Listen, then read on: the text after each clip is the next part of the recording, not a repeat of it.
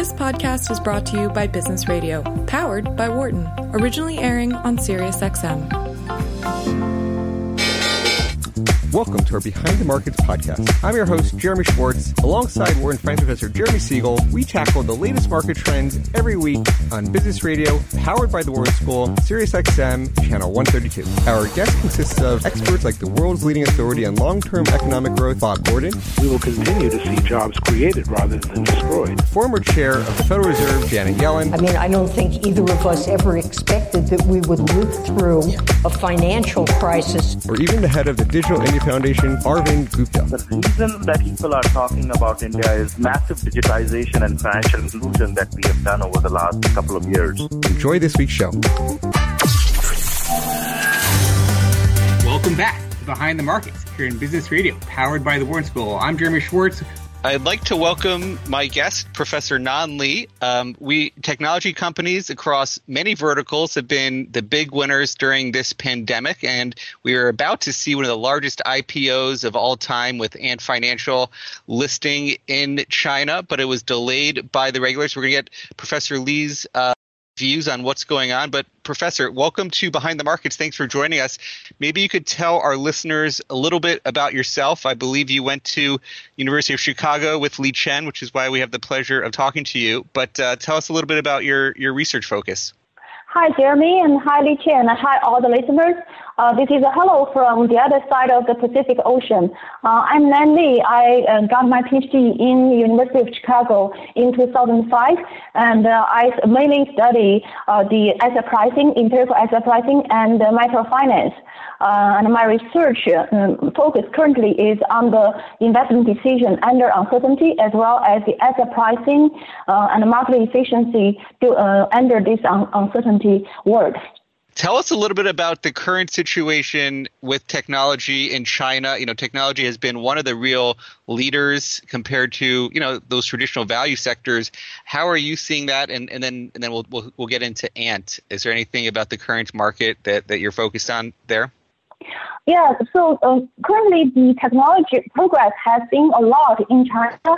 And we have seen um, in the um, maybe in, in 20 years late, earlier, uh, most of the technology is mainly focused on trying to learn from the um, country like US and Europe.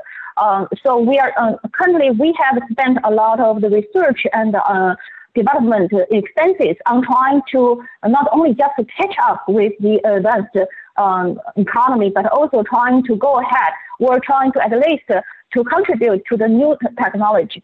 Um, well, in the in the current market, um, this internet-based um, technology progress has um, some uh, different kind of the features, like the uh, as compared with the old technology progress. And uh, one of my research found out that actually we should differentiate uh, the different type of intangible capital. Uh, so uh, uh, there are some type of the research and R&D which is uh, uh, associated with the new invention, with the new product. And this type of the um, so-called intangible capital is uh, high risk and high return. And in particular, the return is highly skewed. Well, on the other side, in China, currently we also is focusing on this improvement of the current technology, say in the manufacturing firms try to improve the efficiency of the existing technology. And uh, I call this type of the in R&D expenses uh, generated uh, intangible capital as the so-called embedded uh, intangible capital. And this type of intangible capital actually is associated with uh, a stable profit, not very high growth, but uh, low risk and low return and sustainable. And this is very important. So I think that uh, these two types of the intangible capital uh, is behind the phenomena that we observe. Uh, the characterization of the firm based on the value is quite different now. Liqian, maybe I'll get you to, to, to, to, get in here also. Um, you know, I think the China's been investing a lot around things like artificial intelligence, 5G. In the U.S., we focus a lot on, on social media. Um, you know, it's sort of uh, interesting in terms of where the, the, they've been spending resources. Maybe talk a little bit about where where you see it and, and sort of this recent Ant IPO. What what made it so interesting and, and a focus of the regulators? Yeah, so on this Ant IPO, uh, is uh, a fascinating topic to us, the economic uh, researchers. So uh, to me, I think the key question behind the Ant IPO is that whether it is a technology uh, company or whether it is a financial company. And uh, uh, from the point of view of the investors, or from the point of view of those um, um, uh, hedge funds or the investment bankers who are helping Ant to get into the market, of course, uh, it will be better to position Ant as a technology uh, company because the um, because the value uh, of the PE can be as high as to uh, 30 or 40 for a tech company, and this is exactly because because of the uh, valuation for the technology. However, um, to my point of view, uh, if we are looking at the real business that this Ant Group is doing, it is no big difference from any financial uh, companies, what we call the financial intermediation. So the major business of Ant, uh, including um, uh, loans, making loans, uh, and then uh, uh, selling this fund to the small investors, and then uh, also uh, make loans to the consumers, make loans to the small and the micro uh, business, like the um, like the, the peasant in the rural part, or like the um, a um, bubble tea uh, shop uh, shopper, uh, um, um, sorry, the owner of a bubble tea shop. So this is exactly one part of the our financial intermediation. And if uh, finance is perceived as a financial in, institution, and in, in fact it is providing this credit service in the market, then we should regulate it because um, it is well known that the financial intermediation, uh, exactly because they are providing this credit service, they have to be regulated. Otherwise, the failure of the financial intermediation will cause um, big negative externalities for both sides of its um, um, trade partners. On one side is the small investors. On the other side is the small uh, small uh, entrepreneurs. So that's really uh, that's really important to uh, identify exactly what is Ant. Hi, Nan. This is Liqian. Uh, it's very interesting yeah. you mentioned in the intangibles. Does your research uh, kind of suggesting that the intangibles was need be treated differently for a manufacturing sector versus the high tech sector, and that also, um, you know, leads back to the Ant valuation, right? So if you mention that, you know, and even though it's, uh, even though it's, you know, it, even though it it has a lot of intangibles, uh, I think the P ratio right now is priced to be like about 40. But if it's more like a financials, the P ratio is about 10. So if you, you know, kind of weigh them by the market they are in, so you're suggesting the the P of Ant uh, IPO is probably closer to like some some number like 16.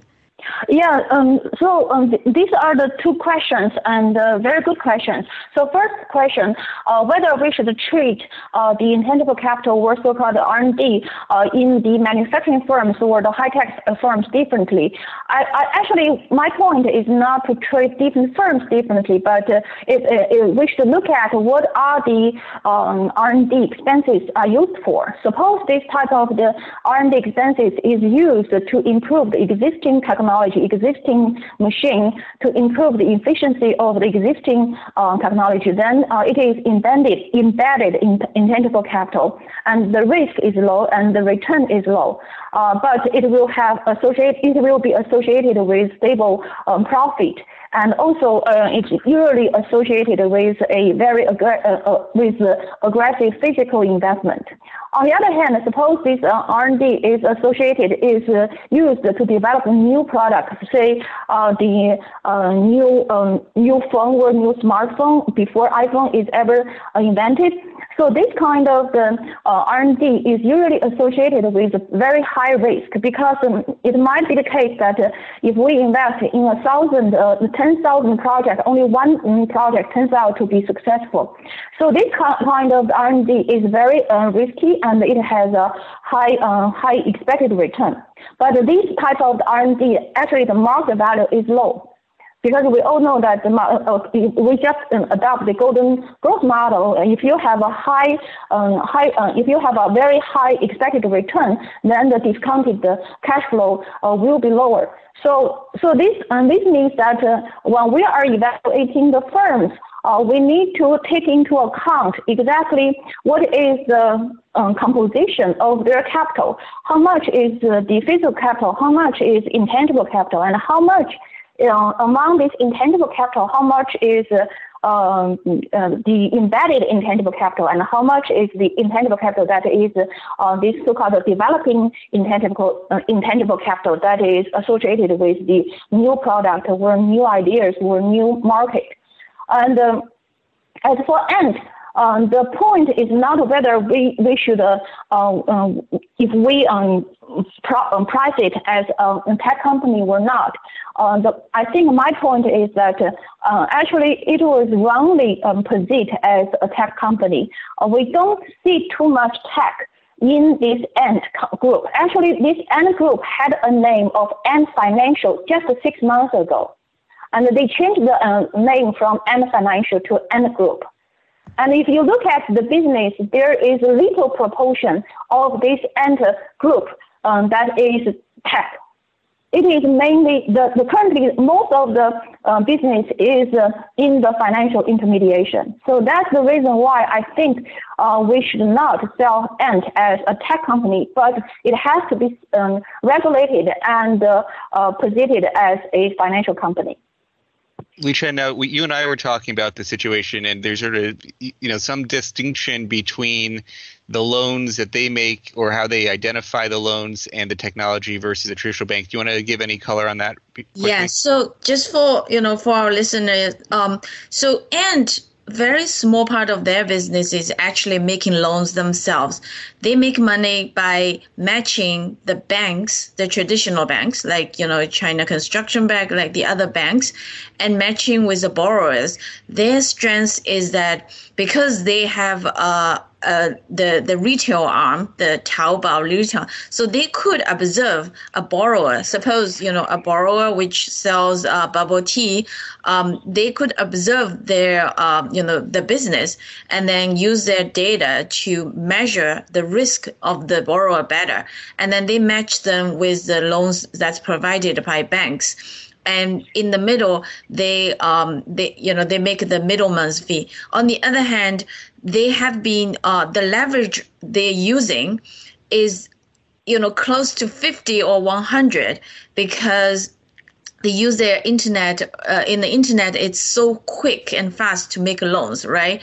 And they also use uh, uh, they take those loans and then repackage it in the financial market and sell it use the you know asset back you know security. A little bit similar to 2008 2009 in the in the US in the home mortgage uh, market that you know you you sell the house you you, you you you package it and sell in the market and get the capital and then you loan it out again because it's an internet company can loan it out very quick. So if you view that way their leverage ratio is close to 50 or 100 and that is you know significantly higher. I think uh, uh, here in the U.S., there was some talk about you know Chinese government intervention. Actually, this in, in intervention was well supported because people feel and is kind of getting away with with no regulation uh, by getting on this IPO. But now maybe you can help us uh, understand a little bit what's the general leverage of financial com- financial company in China and how much leverage do you think uh, Ant Financial will be uh, allowed to have um, eh, during this uh, back and forth with the regulator? Okay, so you basically have discussed several several layers of this problem. So let me just get it to uh, get it uh, one by one. Uh, the first uh, uh, question is that whether Ant Financial has any um, tech or advantage uh, in helping reduce the risk or in helping evaluating the credit risk. Uh, on this regard, I agree with you that uh, by using this um, data from Taobao and from Alipay, it is um, quite so um, and and does use some data analysis to identify the potential good borrowers. And in particularly when, uh, when I listened to the conference in, on the Bund, uh, the C, uh, CFO of the Ant, um, Jing Xiandong, talk about how they can use this uh, um, uh, um, um, no, no man uh, flyer to uh, look at the um, field and to discuss uh, to decide whether the crop of a um, particular rural part is on is in good status. So all of this technology is used to help the ant to get the uh, uh, better assessment of the credit quality of the small and the medium uh, entrepreneurs as well as these those peasants. But the problem is that um, this is only a small part of what Ante is currently lending. Uh, they are only lending 20% of their total loan uh, to these uh, small and uh, micro entrepreneurs. Um, 80% of these loans are actually in consumer loans, like what we call it Huabei and uh, Jiebei. And the way they do this, uh, they give out this Huabei and Jiebei is very problematic. So when you are going to Tao, when you are on Taobao and you try to pay some, uh, pay some, uh, pay, uh, try to buy some uh, goods, uh, usually they will jump out a um, option, ask you whether you want to use Huabei to pay for this, and they will give you a small red packet uh, say um, 10 uh, RMB discount or so um, to let you and also tell you that you don't have to pay uh, in the first month and you can pay it in several months and uh, um, uh, the interest rate is only two basis point or four basis point. So this will allure a lot of the young um, consumers uh, to buy those expensive, uh, expensive um, um, luxuries or semi-luxuries and they uh, are not aware that this is actually loans. This, they have to pay interest on the unpaid um, balances after one month. And this interest is no smaller than the credit card. Uh, if you do the math, uh, four basis points equivalent to about 15 a year. This is exactly the um, credit card uh, interest rate. And furthermore, on top of that, and Huabei charge a very high uh, um, um, processing fees, or, late, uh, or they call it fees. So this is sort of, to me, it's cheating, or it's called predatory uh, lending. Um, if you're doing the credit card business, you should have uh, evaluate the uh, credit of the borrower and it should be the credit borrower who are aware that they are applying for the credit. They are applying for these loans. And uh, they need to understand what is the potential risk and the, their, their potential cost.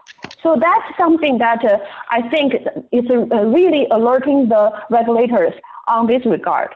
So on this regard, we, I, I do think that uh, um, we need to regulate uh, the uh, loan lending business for the Ant Financial and trying to uh, separate their use of the consumer data um, to make the consumer loans. And especially, uh, there should be a way to regulate how they can give out these consumer loans. Uh, it has to be uh, like what the normal bank is doing. When you are applying for a consumer loan, you need to go through the application, the evaluation, and then um, to um, to uh, to sign a contract um, to uh, uh, so that you are aware what is your potential liability. Okay, yes. so this is uh, the second layer, and the the last uh, question you're asking is that what should be the uh, what uh, in in considering this technology that the Ant has in um, getting uh, helping the to evaluate the credit um, quality of the small loans. Uh, what should we value? How should we value Ant?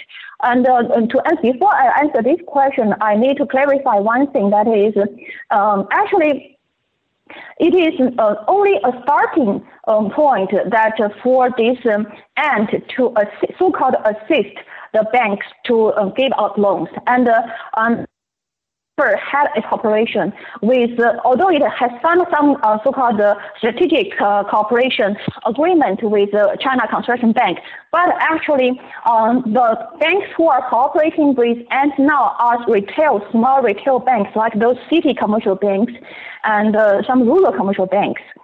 And these banks are do not have too much bargaining power with Ant. So what they are doing currently is that the bank usually uh, give out the loans. The 90% of the principals was was coming from the banks. Well, the Ant only uh, only um, offers one percent to ten percent the capital, but they are going to get the return on the loans, uh, thirty percent or fifty percent of the return on the loans. So this is what is the current status uh, for the cooperation, be, cooperation between the Ant and the small retail banks. And I don't think this is a right way to do the uh, lending business, especially towards those small and uh, micro loans, because we know that this type of the loans is uh, is highly risky. So if you are, if you give the Ant the chance to um, decide who to give to, but they do not have to bear the risk. It is the bank who are uh, bearing the risk. This is a big trouble. This will cause uh, later big trouble. And we have seen these problems in the in the 2008 financial crisis, in uh, uh, especially due to the subprime loan uh, lower of lending standards uh, in the U.S. So that's yes. the other alerting problems in in regarding the Ant Financial. Thank you. For our listeners, I, I just want to quickly get a little experience in. Uh, China traditionally is not a credit based consumption uh, society. Like when I grew up, um, you know, my parents has, I've never had a credit card until I came to the US. Uh, most of Chinese don't have credit cards until recently. And, you know, most, you know, my parents buy houses uh, through savings instead of loans. There's almost no place you can get a mortgage uh, until recently. So I think Ant Financial, like you said, you mentioned they're making these micro loans to a lot of, you know, college students, which um, uh, may not be very financially um, responsible in some way and also not very financially uh, aware that they're being paying very high interest rate. And Ant is um, a little bit pack, you know, packaging it uh, uh, and not being regulated. So I think um, in in China there is broad uh, consensus uh, that and being regulated is actually a, a good thing. Um, and I I want to um, mention a little bit that um, you know in terms of the and also the, their banking partners are not the top banking partners, more um, second tier banks, which you know currently are under a lot of stress um, with with uh, with some of the bad loans uh, performing. So it is e- even more uh, arguments for, for having regulation on, on Ant. Um, I do want to uh, quickly mention when you're researching uh, banks, what's the general leverage ratio in Chinese banks? And uh, using that anchor, do you, you know what, what do you see potentially the, the final outcome uh, of the leverage ratio for Ant will be? So uh, I would uh, compare Ant with uh, the retail banks in in China. So in China, we have several layers of the bank. Uh, the first layer is the so-called state-owned commercial banks, which we have six. Um, the uh, ICBCs and China construction banks, as well as agriculture and the communication, and uh, um, the last one is Bank of China. Uh, so those banks usually have a leverage ratio about seven to eight.